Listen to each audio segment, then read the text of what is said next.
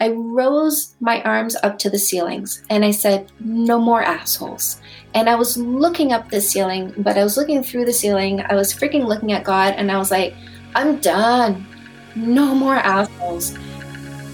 Hello, friend. I'm so grateful that you're here. You're listening to Your Spin Out is Gorgeous, a podcast of communion, place where we connect within the full spectrum of humanity. My name is Natalie Que, and I'm your host. I'm a mother, a lover, a friend, and your fellow human. What I want to offer you is liberation from the cultural foists, the narratives that are thrust upon us and guide much of our experience here on the planet. I'm with you on your journey of unlearning. What if everyone you knew was pursuing a life of whole self integration, witnessing and offering thanks for all that they are, warts and all? That's not just self care, that's true unconditional self love. And I want to be there with you as you set your life and all the things that aren't serving you alight. With you as you bravely consider life from another perspective. Let's explore all things humanity without the veneer together. Life examined, not just the pretty parts. You in? Let's do this. Hi. Ooh, coming in hot. How are you? Calm down. nice to be with you again this week for another episode of Your Spin Out is Gorgeous. Today, my guest is Chantal Heide. She is Canada's dating coach.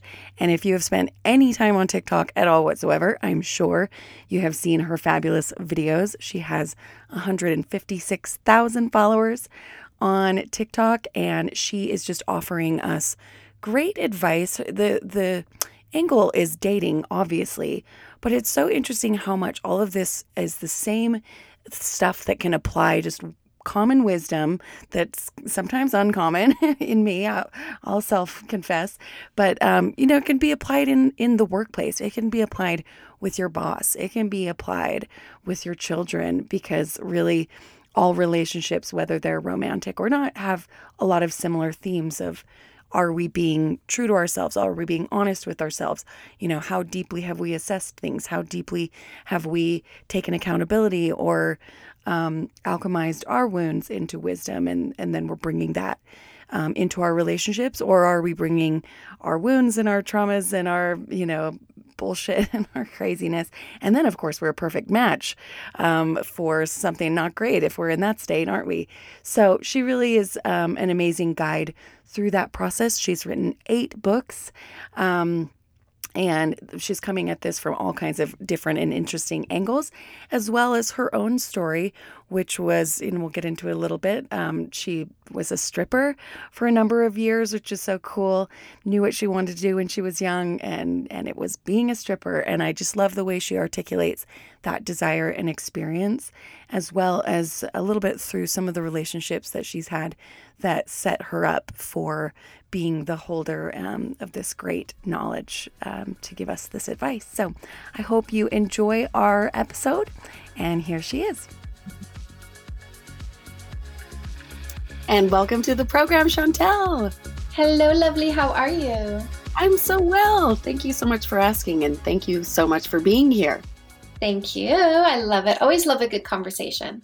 Absolutely. Me too. So let's just start at the beginning because I love your story of of your childhood sort of informing who you are today. And there's so many great um, telling signals of your power and your drive in this story about sort of knowing your destiny to become a stripper oh, um, long before most people do even know what they want. Um, so let's start at was it sixth grade? I think. Oh, when, six years old. Oh, six years old, even younger. oh yeah, damn girlfriend. I knew, I knew, I knew at six years old. I, I, I waited on the stairs for my mom to come home so I could excitedly tell her that I knew what I wanted to be when I grew up. And she came home and I said, Mom, I know what I want to be when I grow up. And she said, What? And I go, A stripper. And she and she was like like any mom when their kid is six years old saying this is like it's like a little six year old going i want to be wonder woman and they're like yeah okay you go girl whatever. Um but yeah it's just like my mom was like where'd you get that? She kind of laughed and i told her i saw this woman on tv which was like a 70s burlesque dancer.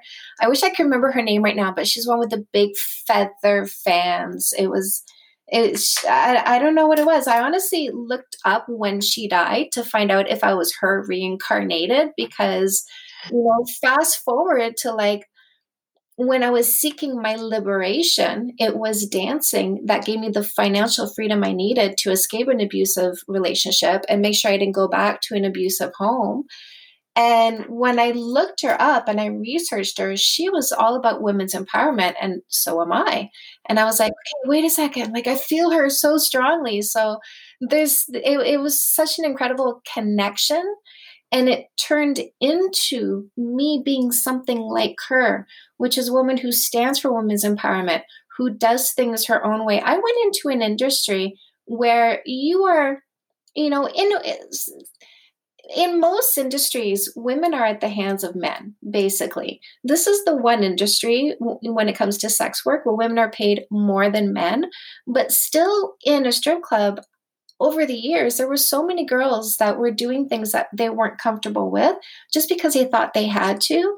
And the entire time, from the moment I stepped into a club and started working in it, it was my way on my terms. And if anybody didn't like it, I didn't need their money. Yeah. That's so interesting because it really brings to mind for me the prostitute archetype, which we are so fucked up in how we think about sex work. And, and to me, the prostitute archetype is, has nothing to do with sex. It has to do with making deals that will betray yourself. So to me, it's also like light and shadow. So you're in the light side of that shadow eh, or in that mm-hmm. empowerment and doing things your way where it's really the deal that betrays yourself that it's not the sex work that's inherently bad it's not the stripping that's inherently bad it's that if you're doing it out of a, a way that betrays what you're trying to achieve.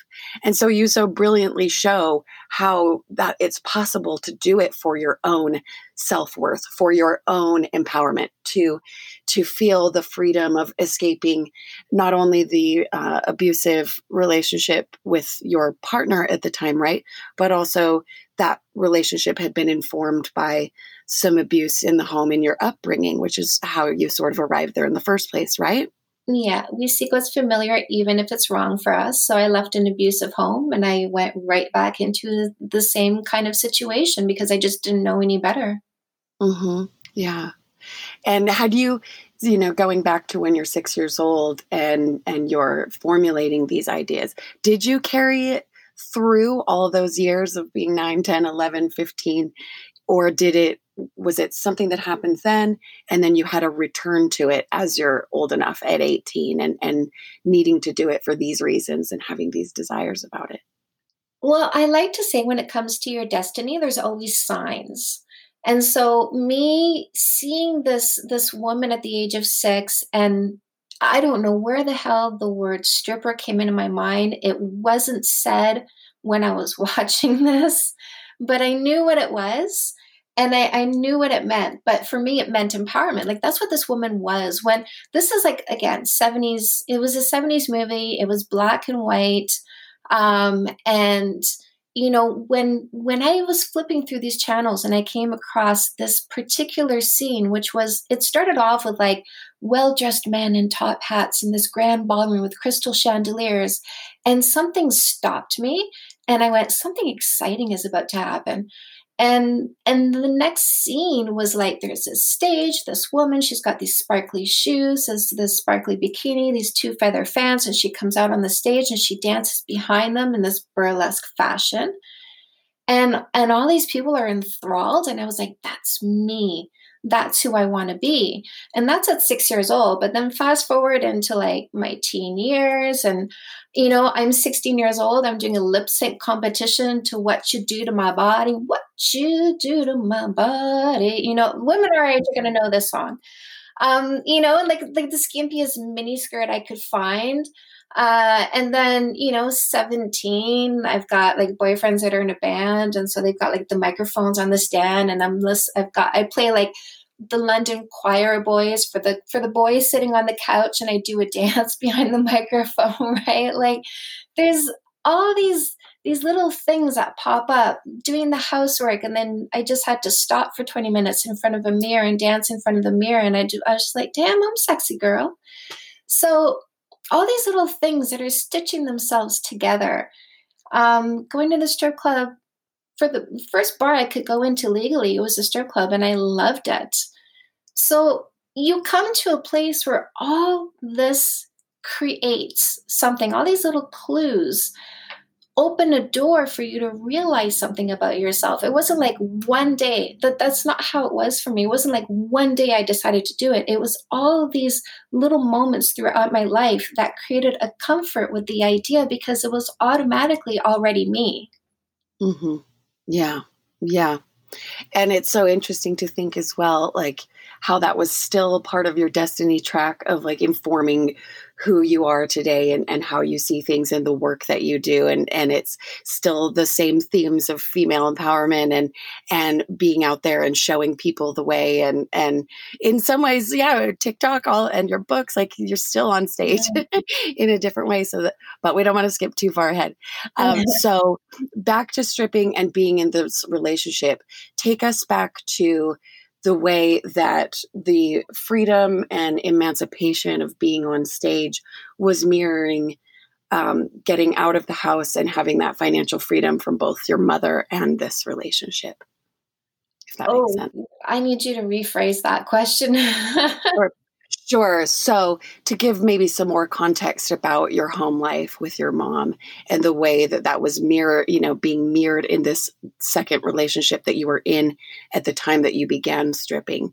How how were those two themes coinciding together of like getting the financial freedom, being on stage, and then also actually freeing yourself from being home and freeing yourself in this relationship? Like, how did you actually do it? What did it look like?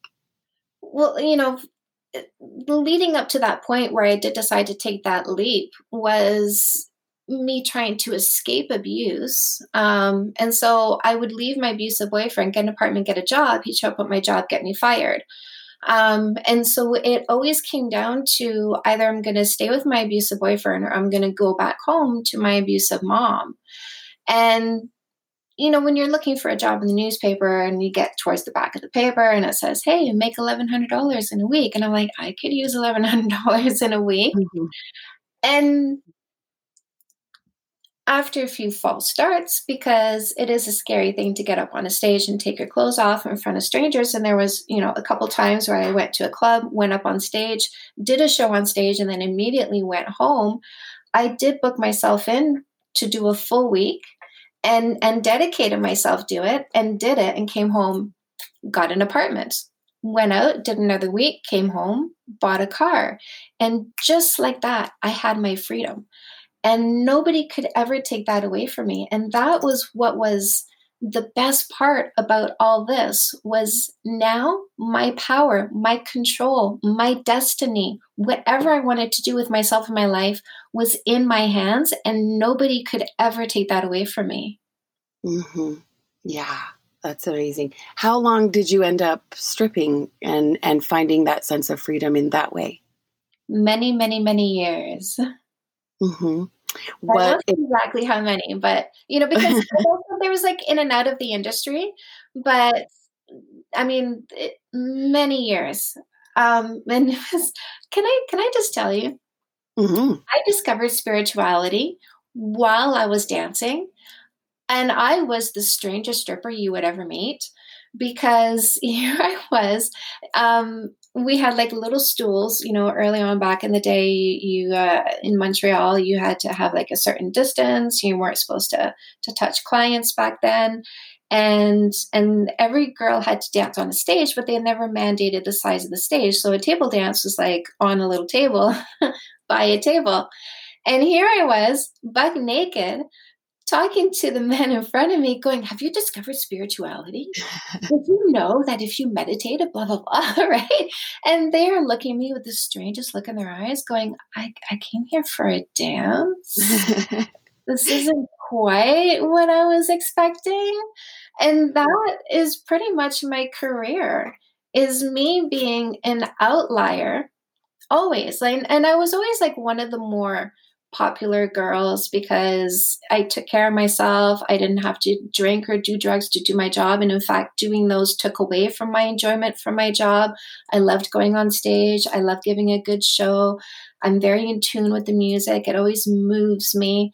And and so, you know, people were always interested in me, but then they get me in front of them and I'd start talking and they go like, okay this is this is different i didn't expect to have an intelligent deep conversation with a naked girl in a strip club yeah, we're talking about Abraham Hicks in the club, or what oh. was it? I, am actually curious about what what first sparked your spirituality, and so what these conversations would be like in specifics. Was it Abraham Hicks? Was it Louise Hay? Who was it? All of the about? You know, who was it? What were the books? What were the things that you first found? It was Shirley MacLaine. Oh, really? Yeah, Out on a Limb by Shirley MacLaine. So Shirley uh, MacLaine is an actress, and she's not, you know, working much now because she's she's much older. But um, she, you know, she was a very popular actress. She did many movies, so she had a fair amount of money. When she delved into spirituality, she could do it right proper, and she could go go see all the gurus and go to Peru and and go to those places on the planet that are like very powerful in you know energetically and so she wrote some books about her spiritual quest. And I reached a point in my life in like my early mid 20s where I was like, what is this about? Like, there's something more and I don't know what it is. And so I actually started off on what I would call a God quest. And I was I was trying to figure out what this what God was all about. And I was studying religion and I would go to different churches, um, you know, study different different books on religion. And then I found this book out on a limb by Shirley MacLaine, and it was actually my mom's book, and it was on her bedside table for the longest time. And I put it in with my books, and I carried around for years till I finally read it. And this was the first book that I literally had to close and put down because it overwhelmed me with the information inside. And what was in that book seemed right. And it was like, this is it. This is the key. This is what I've been looking for.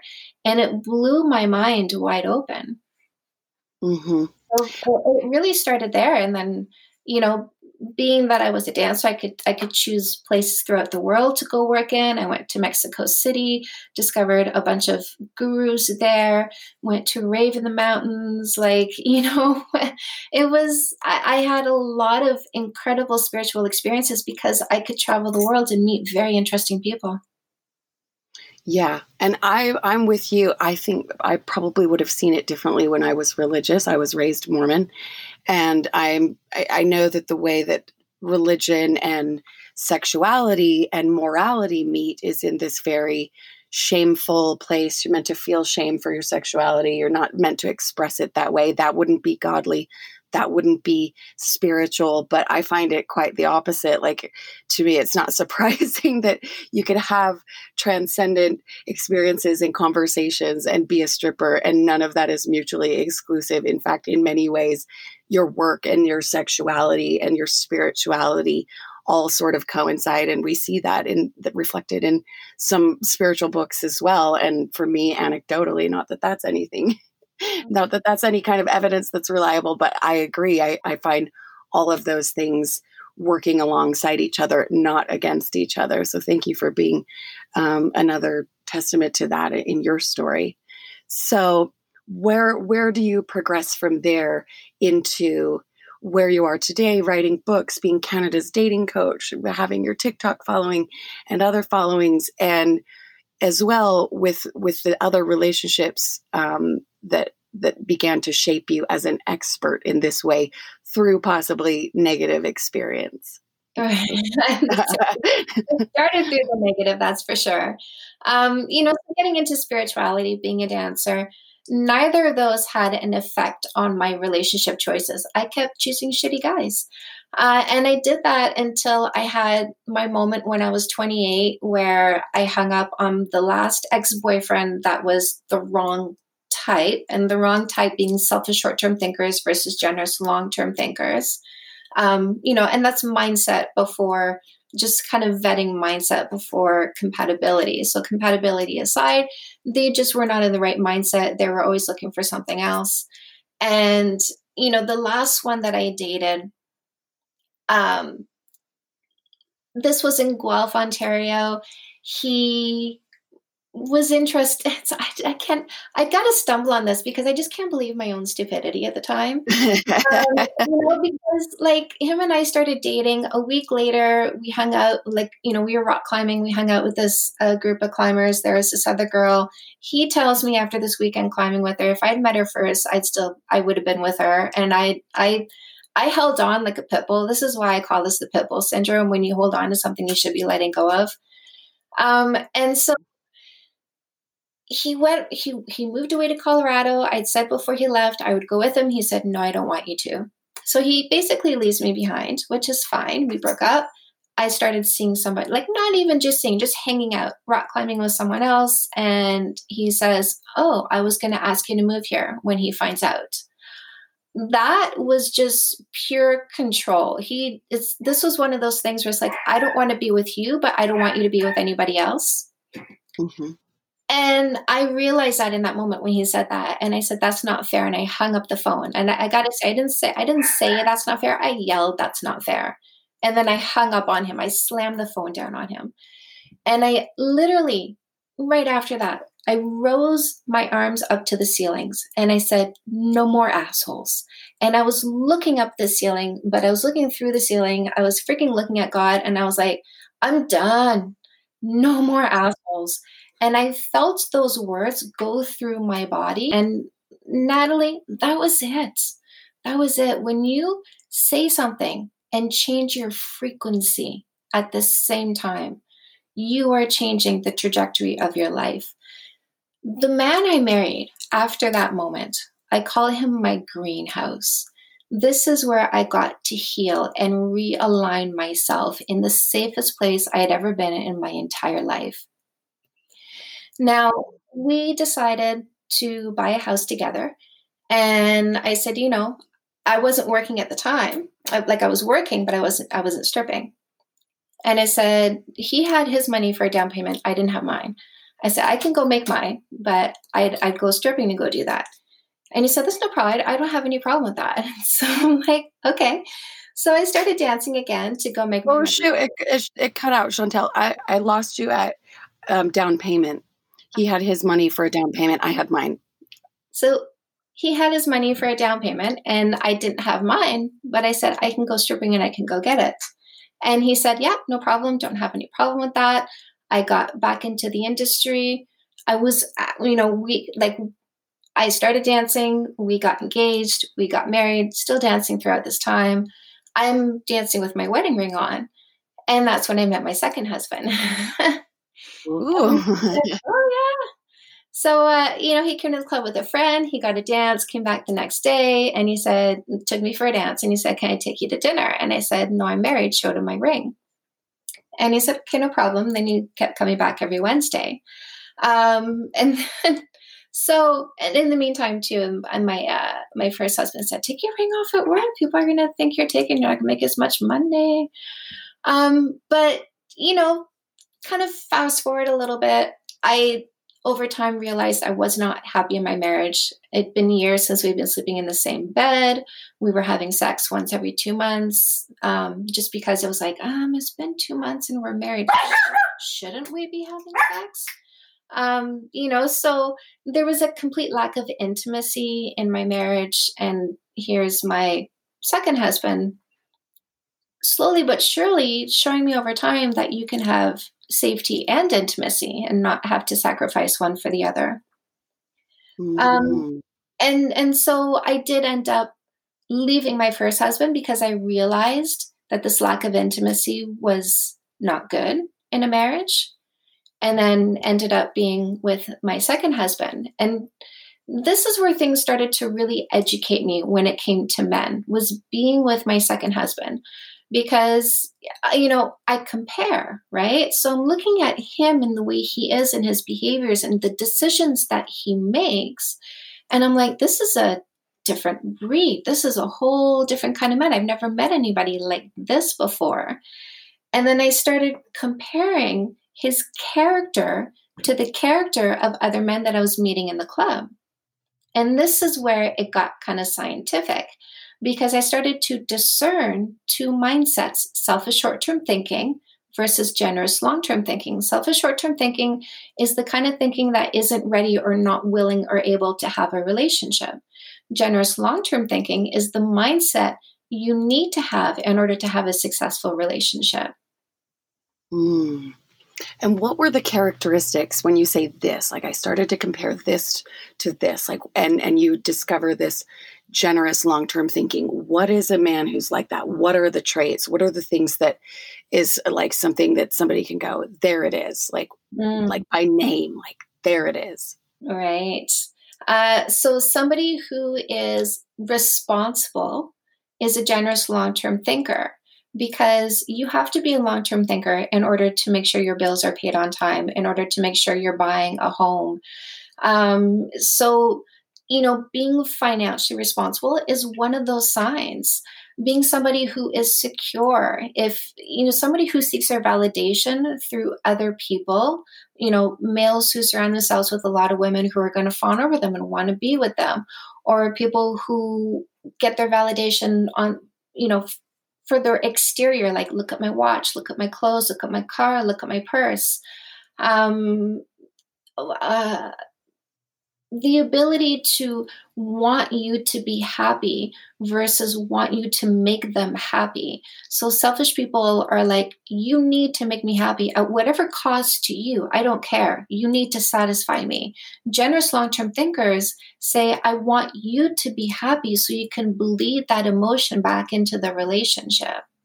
Yes, exactly. That's such a hard one. And I, I'm sitting here thinking, like, is the natural progression to just kind of bumble around in your 20s and have a lot of dysfunction that just seems normal because different things were patterned, you know, that might not have been ideal, or you in your vibration are used to abuse, or you're used to a caretaker asking you to validate them. So when your lover asks you to do that, it might not be what you want. It might not be validating you. It might not be nourishing you so that you can nourish it into the relationship. But that dysfunction is familiar and normal air quotes mm-hmm. right and yeah. so your moment where you stand up and say no more assholes is sort of that indicative moment of when you step out of that thinking of the familiarity into that clarity of who I really am and what I really want and what I really deserve.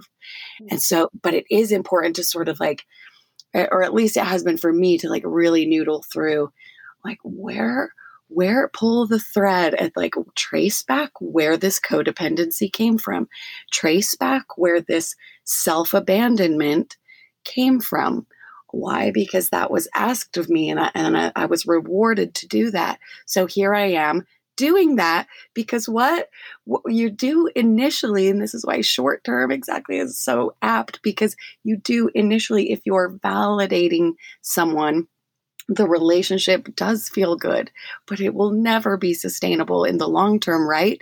Unless it's as you describe, it's that that feeding the person who can then feed that back into the relationship. That's something that's sustainable long term, not short term flattery or abandon yourself to be with me and just fulfill me and fulfill my needs and and mirror back to me my greatness. Right. Meanwhile, I don't have to do any of that for you. Mm-hmm. But um yeah, so what how long have you been married now to your second uh, we've been so yeah. So he started coming to see me in 2004. We got together in 2000. Oh, 2009. Wait a second. Oh, geez. Oh my goodness, time flies. um, yeah, yeah. We got together in 2006. Um, so we've been official since 2006, but falling in love since before then. Mm no judgment but are you able to be was it an amicable nice split with your first husband it was event? It for him it was very i mean for both of us really was sudden because it was the result of me writing an email out to a friend of mine who was asking me how things were going. And and i described my home life which is you know i would i would come home after work um, after my nine to five and my husband would come home from his nine to five. I'd be upstairs watching TV. He'd go into the basement, into his studio, or into his office, work away till supper. We would have supper together and like not even work at like job jobs. It was hobbies. Then we would have supper and then he'd go back to his hobby until bedtime. We would watch a bit of TV together till bedtime and then go to bed in separate beds. And I was typing this out for her and then I said, I don't know what we have in common anymore. And when I when I pressed the period on that sentence, I immediately broke down and started crying. And because I realized in that moment I should not be married. And it was that day when I saw my husband that I said, We need to get a divorce because we are friends, but we should not be married. And he was upset by this because as far as as he knew, we had our life mapped out. You know, we we we bought our we we bought our upgrade home, right? So we went from our first home to our upgrade home. We'd been in it for a year. He he you know fixed up the garage just the way he liked it, and here I was just upending his life. And so he was definitely upset with me for that. I certainly suffered um, for I would say a good six months. I'll be honest with you, Natalie. It was difficult for me to have an orgasm because I felt so guilty at having left my marriage. Um, and so there was a lot of residual emotions. And even though I was the one that left him, it still hurt for me to leave him because what was going through my mind was why couldn't you try hard enough for us to not come to this place? Mm. It's not like there weren't many conversations where I was really laying out what I felt was not right with our marriage, with the lack of intimacy. And every few months, this is why we'd have sex every couple months, because every couple months I'd be like, "It's it's been two months, we haven't like," and all we do is like, there's no intimacy, there's there's nothing. Yeah, I know a lot, that's going to be so resonant for a lot of people because a lot of people find themselves there and it's very confusing and you really laid out the, the consequences of it not being able to orgasm and, and the different feelings because in our culture the, it, it's so shame filled it's a it, you've you've broken up a home you've broken your vows. It's so minimalistic to the actual humanity and the the consequences of your inner feelings of having to process an experience like that and go through an experience like that which is ultra confusing. And of course you know at that time i'm sure like my first marriage too you would have wanted to have the happily ever after. You would have wanted to have the dream but ultimately divorce is an amazing teacher and when why aren't we talking about that? And that some people you know a reason a season a lifetime so people come in and and the lessons were complete. And and to continue to move forward and forge that relationship would have been soul destroying but that of course there's a a consequence of feeling to actually leaving it. And so thank you for illuminating that and and and giving voice to that experience that's so common but also so marginalized in the way that it's discussed at you know f- for a lot of us. So that's pretty exciting though that you had um, these seeds of love within this your your second husband beginning to blossom and and and that he is this amazing person who's really going to come into your life and begin to complement you in a way that sounds like you hadn't experienced before. Tell us more about how that informs the work you do today. Oh man, I call my second husband my muse. um, you know, because he really he's he's he's spiritual, but he doesn't know it. Um, he's super wise, and I say spiritual because he doesn't know it, just because like there's there's such a very calm settled energy and this is where you want to get to with your meditation is feeling calm and feeling settled and having the right answers and for him he came that way calm and settled and with the right answers and I learned so much from him. Like, um, one of the things that I learned in, in my teaching is it's not fair to ask for anything you're not willing to do first. He never said that to me, but he behaved it. And I learned this through observing his behavior by looking at what he offered me. Um, and he offered me what he wanted, and he gave me freedom because he wanted freedom. So there's there's some incredible, beautiful things like you can't help who you fall in love with. I don't want to be with anybody who doesn't want to be with me. These are all lessons I learned from him, and they make up part of the foundation of what I teach. Absolutely. That's what what do you say when you meet someone who I think this is common and what really trips us up is in juxtaposition to your husband who's the embodiment of show don't tell. So all of his show and tell is probably matching up and mm-hmm. that's why you mm-hmm. can look at his behavior and it all corroborating with how you feel and and what he's saying to you but what about when somebody's show and tell don't match up that's when I say your behavior doesn't match your intent. Ooh, intent. I like that. Your behavior doesn't match your intent. Okay, that's that's going to be very freeing. that's a little. That's a little. I guess if this were Oprah's podcast, ooh, that's a tweet. Tweet. That's a tweetable because that just really packaged it nicely. Yeah. And that's, I guess, the question we all bring to people who we still allow into our lives who behave that way, because that's that's been something that's that I've noticed in myself is like, oh, I'll see what I want to see. I'll believe what I want to believe through only just this little portion of your words needing to be what I wanted to hear. And then if your behavior's running counter to that, oh well, because I heard some pretty words. Mm-hmm. So very, very good. Um, tell us, tell me about your books and um, where people can find you and connect with you and and the help that you can offer people who are resonating with what we're talking about because they've seen it in their own lives and they're still experiencing it. Right. Well my books cover you from a to z getting from from getting over a breakup to you know feeling like you need to set yourself on fire because you're too focused in your relationship and you're losing yourself. So Comeback Queen is the one that helps you get over a breakup and put your heart back together. Uh, Fake Love Need Not Apply is one that's free on my website. It's how to recognize posers, losers, scammers, and predators so you don't fall into a relationship with them. Uh, no More Assholes is the vetting process. This is when you are out there choosing your partner, this is how you need to do it. After the First Kiss is literally after the first kiss, this is the book that keeps you from turning little things into big fights so that you laid the groundwork for the right relationship with this new person. But we do tend to bring in baggage from our our, our upbringings, from our past relationships. And if we don't address them properly, then we will vomit that into the relationship and cause dysfunction. So, Fix That Shit is the book that helps you heal your baggage while also giving your partner space to heal theirs. And it teaches women how to be the emotional leader in their relationship. I gotta say, No More Assholes and Fix That Shit are my two bestsellers.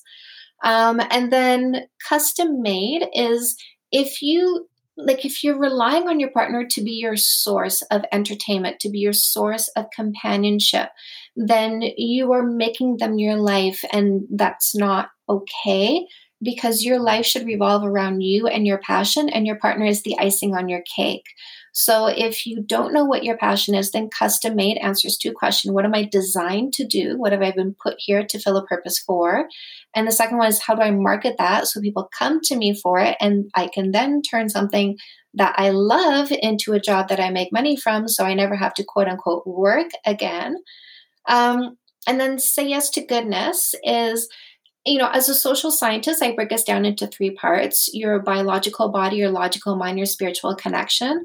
And in um, Say Yes to Goodness, I look at 10 areas of your life that are affecting you and how those three parts of you can fit into those 10 areas so you create symbiosis and have a very happy, happy existence. Beautiful. Love it. The full the full suite, the full package. and you trim and up here, we got you covered. Oh wait, there's more. I forgot. Dating 101. This this is about understanding the drives, behaviors, and emotions behind love. So if you just want a scientific book in plain English about love and what drives you towards love, Dating 101 is the book. Gotcha. Yes.